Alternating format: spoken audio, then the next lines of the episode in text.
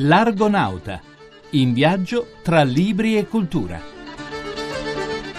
In questa puntata, cosa fu la Repubblica di Barba Papà? Una storia d'Italia vista nell'ottica del brigantaggio. Il giornalismo culturale di fronte ai media elettronici, il corpo mistico della rete e la politica. Buonasera da Paolo Corsini.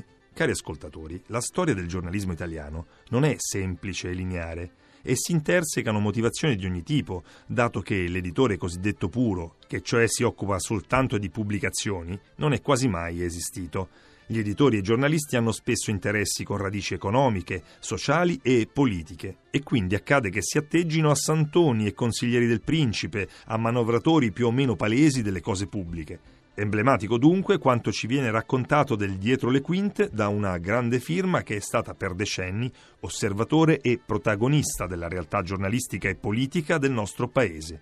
Il Focus di Antonella Ambrosioni. Giampaolo Panza continua a stupirci, come con questo suo nuovo libro dal titolo La Repubblica di Barba Papà, storia di un potere invisibile edito da Rizzoli. È la storia di uno dei quotidiani italiani più autorevoli, La Repubblica, divenuto, secondo l'autore, da autorevole autoritario, addirittura, sono sempre sue parole, fazione del sinistrismo, centro di un potere invisibile ma pervasivo, in grado di influenzare mode culturali ma anche governi e uomini politici. Innanzitutto una domanda panza, perché ha voluto scrivere questo libro su un quotidiano dove lei ha lavorato diversi anni della sua vita? Perché avevo voglia di farlo, perché ho lavorato tantissimi anni in quel giornale, era un pollaio in cui c'ero stato anch'io per tanto tempo, l'ho fatto anche per vedere che tipo di reazioni potevano esserci in questo gruppo editoriale lei usa parole molto dure, parla di un giornale diventato da autorevole autoritario, parla di fazione del sinistrismo, di caserma. Ce lo vuole spiegare questo mutamento? Ma l'ho visto diventare un gruppo troppo chiuso. Si è sempre detto che Repubblica era un giornale partito, con una identità politica molto forte, persino eccessiva, per essere un grande quotidiano di informazioni, un po' troppo fanatico, ma poi da giornale partito è diventato quello che io ho chiamato il giornale caserma. Oggi leggere Repubblica, più di 60 pagine tutti i giorni, non ci metto nulla perché non vedo altro che gli articoli che ripetono le stesse cose. In questo libro c'è una battuta che mi ha regalato l'ingegnere De Benedetti e mi disse ma certo la Repubblica è diventato un giornale noioso, basta che Berlusconi faccia cucù alla Merkel e su Repubblica per cinque giorni leggiamo sempre lo stesso editoriale scritto da cinque opinionisti diversi.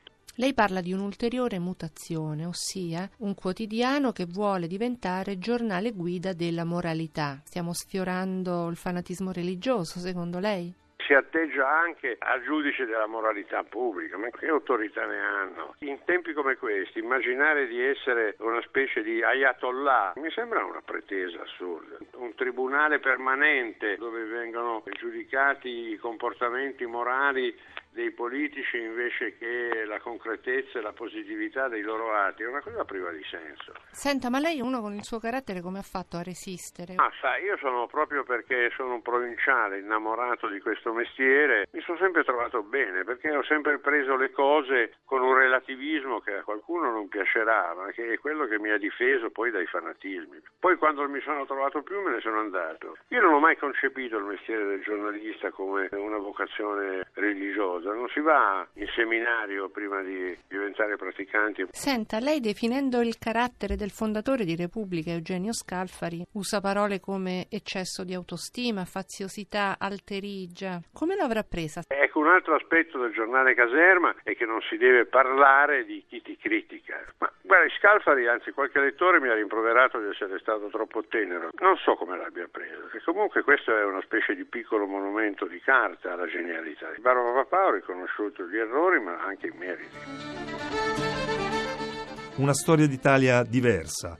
Eh, torna finalmente in libreria la classica storia del brigantaggio di Franco Molfese, realizzata sulla base dei documenti parlamentari dell'Ottocento. Un saggio che ha quasi 50 anni, ma sembra scritto ieri. Libri e storia di Massimo Giaquinto. Nel 1863 la Camera dei Deputati si riunì in seduta segreta per ascoltare il presidente della commissione d'inchiesta sul brigantaggio meridionale, la prima delle molte commissioni parlamentari che avrebbero indagato sui misteri d'Italia.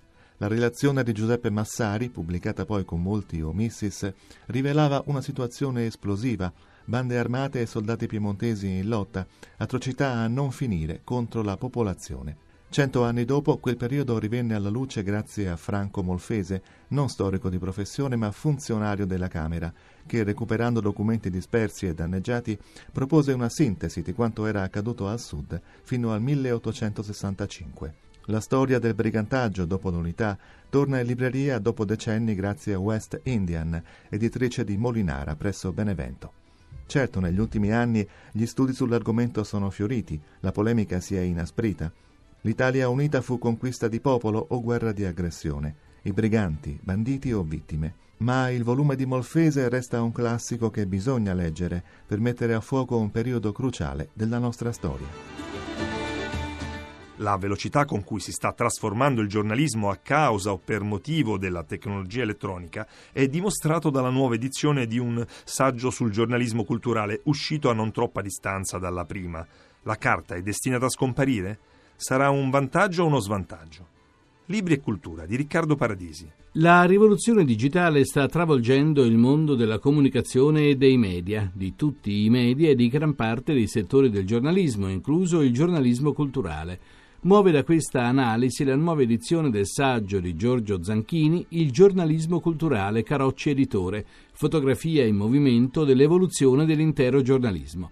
Una riflessione a tratti allarmata, quella di Zanchini, che non esita a indicare i rischi di una informazione sempre più omogenea e settorializzata, ma che individua anche le opportunità che la crisi dei media tradizionali offre al giornalismo tradizionale e in particolare al giornalismo culturale.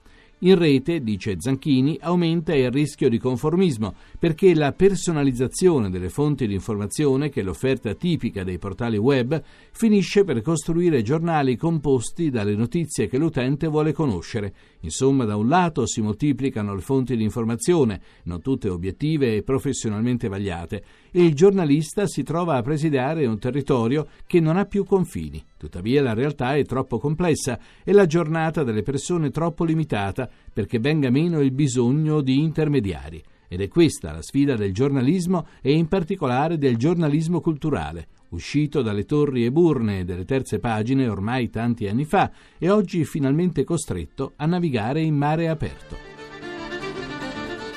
Ma internet, soprattutto attraverso le reti sociali, può avere un senso che va oltre il suo aspetto meramente tecnico di strumento per comunicare e collegarsi, come dimostrano recenti esempi italiani.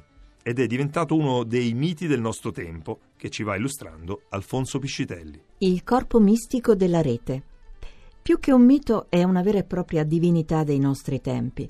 La rete è diventata un corpo mistico per chi del corpo usa principalmente gli occhi per guardare le pagine online e la mano per smanettare sul mouse. Come un grande sistema nervoso che tutto connette, la rete internet avvolge l'universo, crea relazioni, dona nuove identità fittizie, senza neppure dover comprare il vestito di carnevale, opera prodigiose conversioni. Un noto politico italiano, recentemente entrato in competizione con i vecchi comici già presenti in Parlamento, prima del 2000 spaccava i computer sui palcoscenici dei teatri.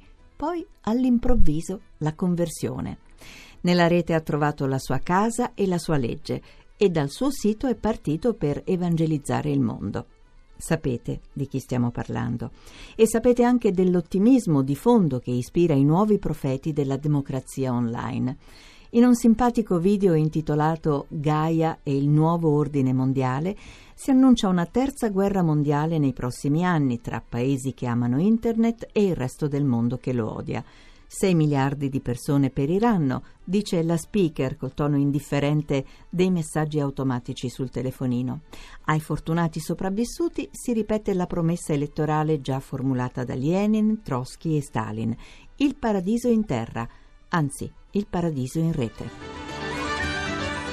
L'Argonauta ha concluso anche questa volta il suo viaggio. Vi ricordo la posta elettronica argonauta.it e il nostro sito web www.argonauta.rai.it. Alla prossima domenica.